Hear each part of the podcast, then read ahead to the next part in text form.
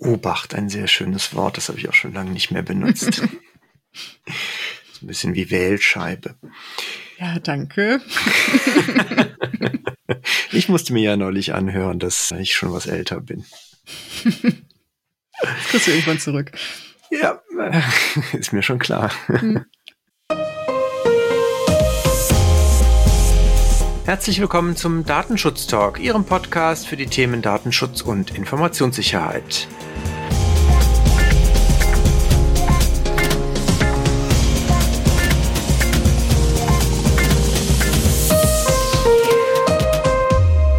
Heute ist Freitag, der 16. Juli 2021. Mein Name ist Heiko Gossen und mein Name ist Laura Droschinski. Hallo Laura, schön Hallo dich zu hören. Ja, gleichfalls. Wir haben unseren Redaktionsschluss heute um 10 Uhr gehabt. Nichts äh, Neues, nichts Verändertes. Wir haben auch äh, wieder einige Themen.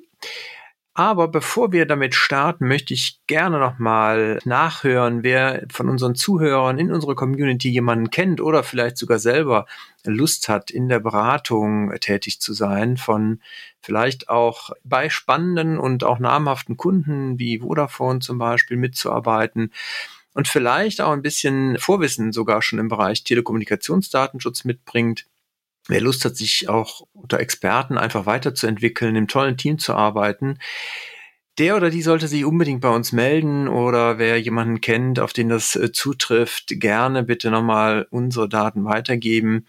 Bewerbung at migosense.de ist da auf jeden Fall eine gute Adresse. Wir freuen uns über jede Bewerbung und wir schauen uns jede Bewerbung an in der Hoffnung, coole Leute zu finden, die uns hier im Team unterstützen und die vielleicht sogar Lust haben, dann bei unserem Podcast am Ende sogar noch mitzumachen. Aber das ist nicht zwingend. Äh, mhm. wie gesagt, in der Beratung, das macht schon genug Spaß eigentlich, oder Laura? Ja, das auf jeden Fall. Wir haben ja auch so ein vielfältiges Tätigkeitsfeld bei uns. Ja, immer super spannend. Aber ein ganz spannend, eine ganz spannende Tätigkeit hatten wir auch gestern Abend. Heiko, wir hatten ja das Webinar zu den Standardvertragsklauseln. Wie ist es denn so aus deiner Sicht gelaufen? Ich fand's super, weil wir haben ja äh, selten Gelegenheit, mit unseren Zuhörern hier im Podcast auch quasi einen Rückkanal zu haben, sie kennenzulernen. Das ist halt auch irgendwie ein Stück weit anonym für uns, wenn wir nicht irgendwo an anderer Stelle in Interaktion treten. Das hatten wir gestern. Ich fand das super, mal ein paar Gesichter zu sehen, ein paar Menschen mal Gefühl dafür zu kriegen, wer uns alles hört. Von daher äh, schöne Grüße nochmal an alle, die dabei waren an dieser Stelle. Das Feedback, was wir bekommen haben, war auch äh, schön und hat uns sehr gefreut. Es war sehr positiv. Also von daher wirklich, wirklich sehr cool. Wir haben vielleicht für alle, die es jetzt äh, nicht geschafft haben, teilzunehmen, nochmal kurz einen Rückblick auch auf unter anderem das Schrems 2 Urteil gemacht, aber vor allen Dingen dann über die Grundlagen der Standardvertragsklauseln gesprochen. Wir haben einen Blick auf die Empfehlungen des ETSAs, des Europäischen Datenschutzausschusses geworfen und wir haben das Transfer Impact Assessment des äh, Bitkom mal äh, kennengelernt, zumindest zu den aktuellen Stand. Also wer da Lust hat und interessiert ist, wir werden natürlich auch die Aufzeichnungen in Bälde veröffentlichen. Es wird noch ein paar Tage dauern, bis die dann äh, fertig ist, aber die wird dann auch nochmal veröffentlicht. Also kein Malus, wenn man es nicht live geschafft hat, dabei zu sein. Ja, ich, wir können ja mal in der nächsten Woche vielleicht nochmal darauf hinweisen, wenn es denn wirklich abrufbar ist. Jawohl, so machen wir das. Sehr gut. Dann lass uns einsteigen, Laura. Magst du mit dem ersten Thema loslegen? Ja, sehr gerne. Ja, ich starte mit einem Update zum Cyberangriff im Landkreis Anhalt-Bitterfeld. Ich gehe davon aus, viele haben es mitbekommen von unseren Zuhörerinnen und Zuhörern, dass es dort eine eine Ransomware-Attacke geschafft hat, den Katastrophenfall auszurufen. Denn ein Schadprogramm hat es in die Systeme der Kommune geschafft und diese auch erfolgreich auf Eis gelegt.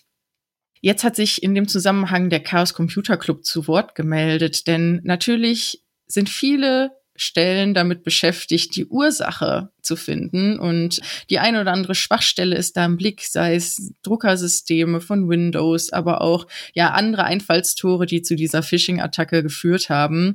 Und ja, Manuel Artuk vom Chaos Computer Club hat sich, wie gesagt, dazu zu Wort gemeldet und hat nochmal unterstrichen, dass in der Regel nicht nur ein Einfallstor da ist, sondern ja, mangelhafte Systeme im Großen und Ganzen, wenn diese Defizite aufweisen, doch ähm, die Möglichkeiten geben, doch Angreifern dort eine Angriffsfläche zu bieten.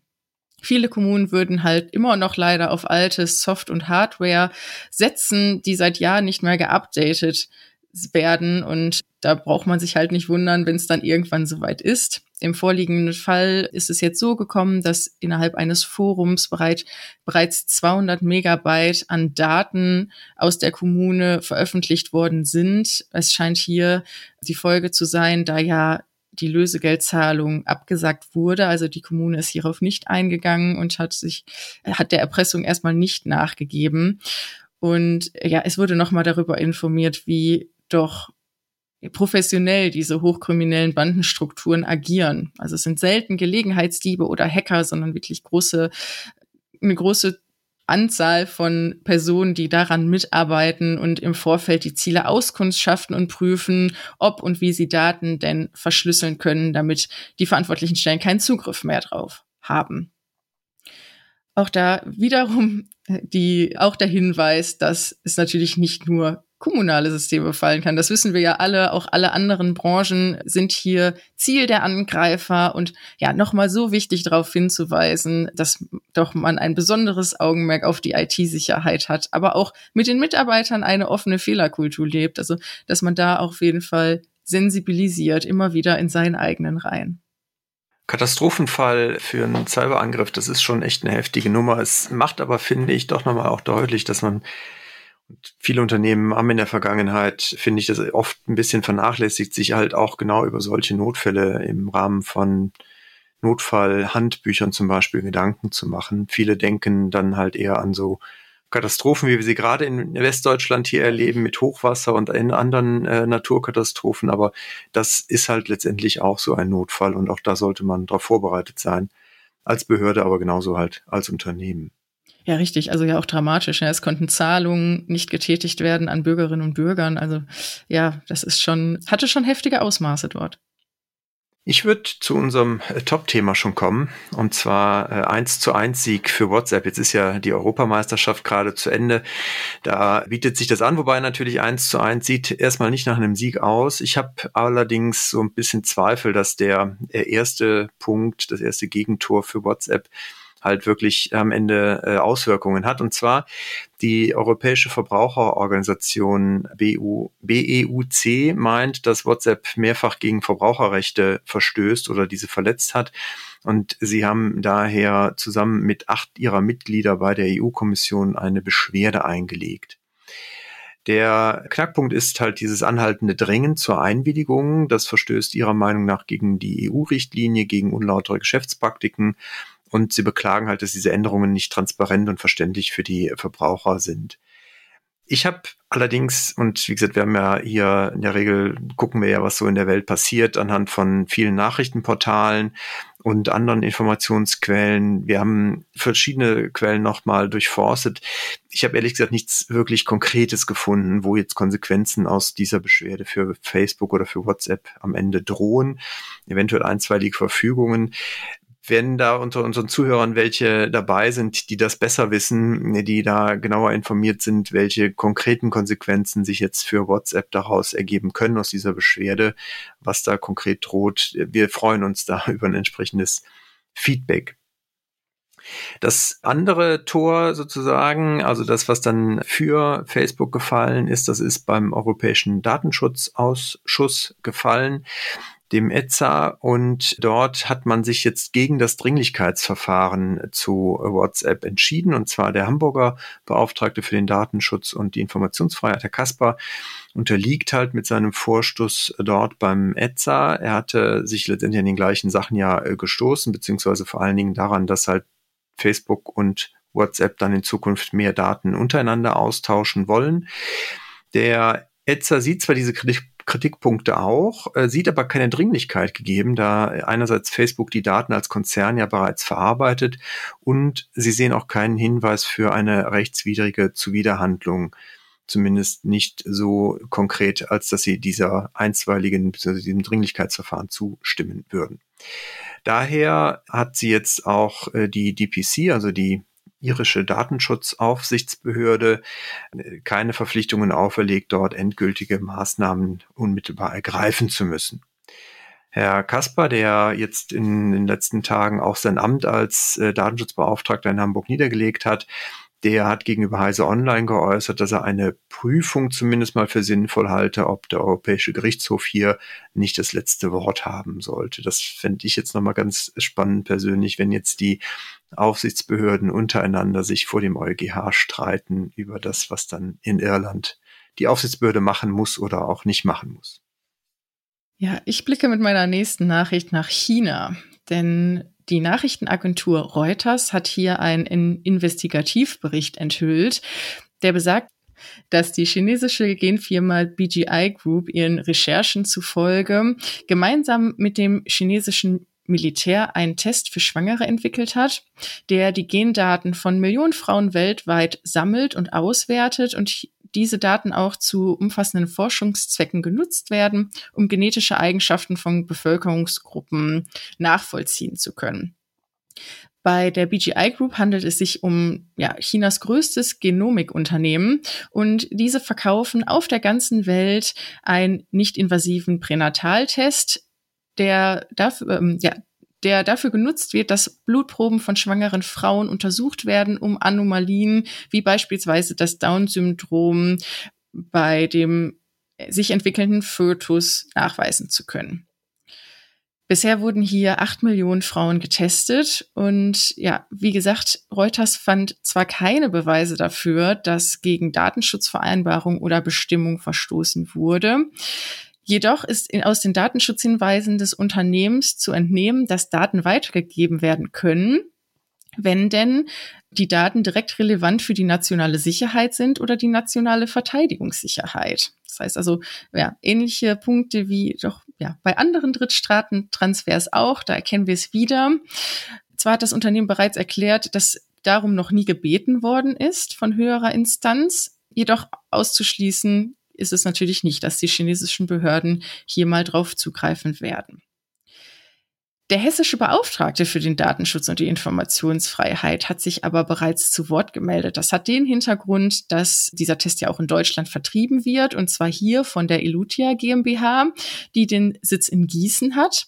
Und er steht bereits seit März 2021 mit der GmbH in Kontakt und prüft das Geschäftsmodell auf Datenschutzkonformität. Er hat jetzt aber nochmals den die Reuters Presseberichterstattung zum Anlass genommen, um ja die Übermittlung von den Blutproben und den Daten aus Deutschland nach China vorerst zu verhindern und wie gesagt auch nochmal weiterhin intensiv zu prüfen. Es muss erstmal geklärt, die offenen Fragen geklärt werden. Die Lutia GmbH hat auch bereits zugesichert, dass sie bisher jetzt erstmal keine weiteren Blutproben an das Partnerlabor in Hongkong versenden wird. Ja, und erst wenn die Grundsätze der Datenminimierung und ja, die Verarbeitungsprozesse klar sind, dass erst dann weitere Schritte vorgenommen werden können.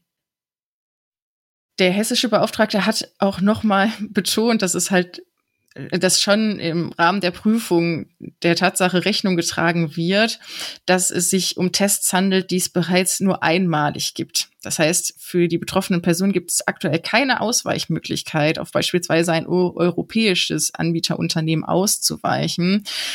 Er betonte also nochmal, dass doch, äh, wenn es doch auch Risiken geben sollte, doch angestrebt werden muss, dass die Einwilligung ja auf Grundlage einer höchstmöglichen Transparenz erfolgen kann und natürlich auch die Proben weitestgehend anonymis zu anonymisieren sind durch die Labore. Also da bin ich auch mal gespannt, wie es da weitergeht, weil ja, acht Millionen Frauen, das ist ja schon eine große Anzahl von Gesundheitsdaten, die doch da verarbeitet werden. Ja, ich würde da mal anknüpfen, nicht in Hongkong, sondern äh, in China allgemein. Und zwar TikTok ist ja auch ein chinesischer Betreiber dahinter, eine chinesische Gesellschaft und die hatte bisher keine europäische Niederlassung und hat damit natürlich auch noch nicht die Anforderungen nach Artikel 27 äh, DSGVO erfüllt, dass es einen europäischen Vertreter geben muss. Nun äh, zur großen Überraschung aller wählt TikTok Irland für den europäischen Standort aus. Ein Schelm, wer Böses dabei denkt. Der ETSA hat jetzt entschieden, dass die kürzlich gegründete Taskforce wieder äh, aufzulösen ist. und die DPC, also die irische Datenschutzaufsichtsbehörde, damit auch zur führenden Aufsichtsbehörde für die laufenden Verfahren zu erklären. Ich ja, tue das zwar nicht so ganz gerne, aber mal um so ein bisschen in dieses äh, DPC-Bashing mit einzusteigen, wissen wir, glaube ich, alle, was das erstmal für diese Verfahren äh, bedeutet, nämlich, äh, dass da wahrscheinlich erstmal nicht so viel passieren wird. Die DPC hat ja nun einige große Tech-Unternehmen äh, in ihrer Aufsicht in Irland. Google, Microsoft und äh, Facebook sind da, wie gesagt, sicherlich die, die größten und bekanntesten, aber auch viele andere Unternehmen sitzen halt da. Von daher ist es jetzt nicht wirklich realistisch, glaube ich, dass da jetzt äh, genauso ein Druck entsteht oder aufrechterhalten wird, wie das jetzt bei einigen Mitgliedstaaten der Fall war, die jetzt schon auch teilweise ja gegen TikTok sehr konkret vorgegangen sind. Zuletzt, glaube ich, äh, ein unter ein Mitgliedsland, was ja komplett die Erhebung von Daten Minderjähriger untersagt hatte, also Italien konkret war das ja. Die haben aber auch schon gesagt, dass sie jetzt dann erstmal weitere Verfahren nicht weiter selber verfolgen werden, sondern das auch an die DPC abgeben werden. Ja, dann wird das ja sicherlich ganz kurzfristig geklärt werden. Ganz kurzfristig, ja, ja. Ganz kurzfristig. Ich möchte gerne den nächsten Themenblock zu Sicherheitslücken eröffnen. Ich habe ein, ja, eine Handvoll mitgebracht, leider. Und ja, möchte ich direkt mit Microsoft starten. Wir hatten in einer der vergangenen Folgen schon mal darüber informiert, dass es ja dort eine größere Sicherheitslücke gab, die ja Print Nightmare getauft wurde, da diese ja auch die Druckertreiber befallen kann hier hat jetzt Microsoft nochmals ähm, ein Update durchgegeben und nochmals bestätigt, dass doch das veröffentlichte Notfall-Patch vollumfänglich greift. Mehrere Sicherheitsforscher hatten ja in Vergangenheit sich zu Wort gemeldet, dass doch die Patch-Systeme unter bestimmten Bedingungen nicht effektiv schützen. Und ja, aus diesem Grund hatte sich jetzt Microsoft nochmal zu Wort gemeldet und aber darauf verwiesen, dass die Standardeinstellungen im System aktiviert sein müssen. Das heißt, sobald da irgendwo Sondertätigkeiten vorgenommen worden sind, ist es nicht mehr so ganz sicher, das neue Update. Allerdings die Richtlinien, die hier einzuhalten sind durch die IT-Administratoren, werden vollumfänglich thematisiert in einer Anleitung von Microsoft. Ich würde vorschlagen, dass wir diese auch hier gleich in die Show Notes packen. Also da für alle IT-Administratoren, die da noch nicht aktiv geworden sind, lohnt sich ein Blick rein zu schauen, wenn das Sicherheitsupdate installiert wurde oder installiert wird, unter welchen Voraussetzungen doch es dann auch vollumfänglich schützt. Ja, ich glaube, das ist besser, als jetzt die Registry-Einträge hier vorzulesen. Da Richtig, genau. ich hatte kurz drüber nachgedacht, aber ja. ich habe es dann doch gelassen. dann gibt es noch weitere Sicherheitslücken bei Firefox, Thunderbird und Adobe.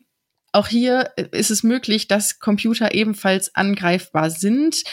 Abgesicherte Versionen stehen bei allen bereits zum Download bereit. Also es macht auf jeden Fall auch da wieder Sinn, einen Blick reinzuwerfen, wer diese Programme nutzt. Angreifer können hier Speicherfehler und DOS-Attacken auslösen und ja, was dann infolgedessen zu Abstürzen führt. Aber auch Schadcodes können installiert werden. Also da wieder Obacht und die Updates schnellstmöglich durchführen. Obacht, ein sehr schönes Wort, das habe ich auch schon lange nicht mehr benutzt. So ein bisschen wie Wählscheibe. Ja, danke.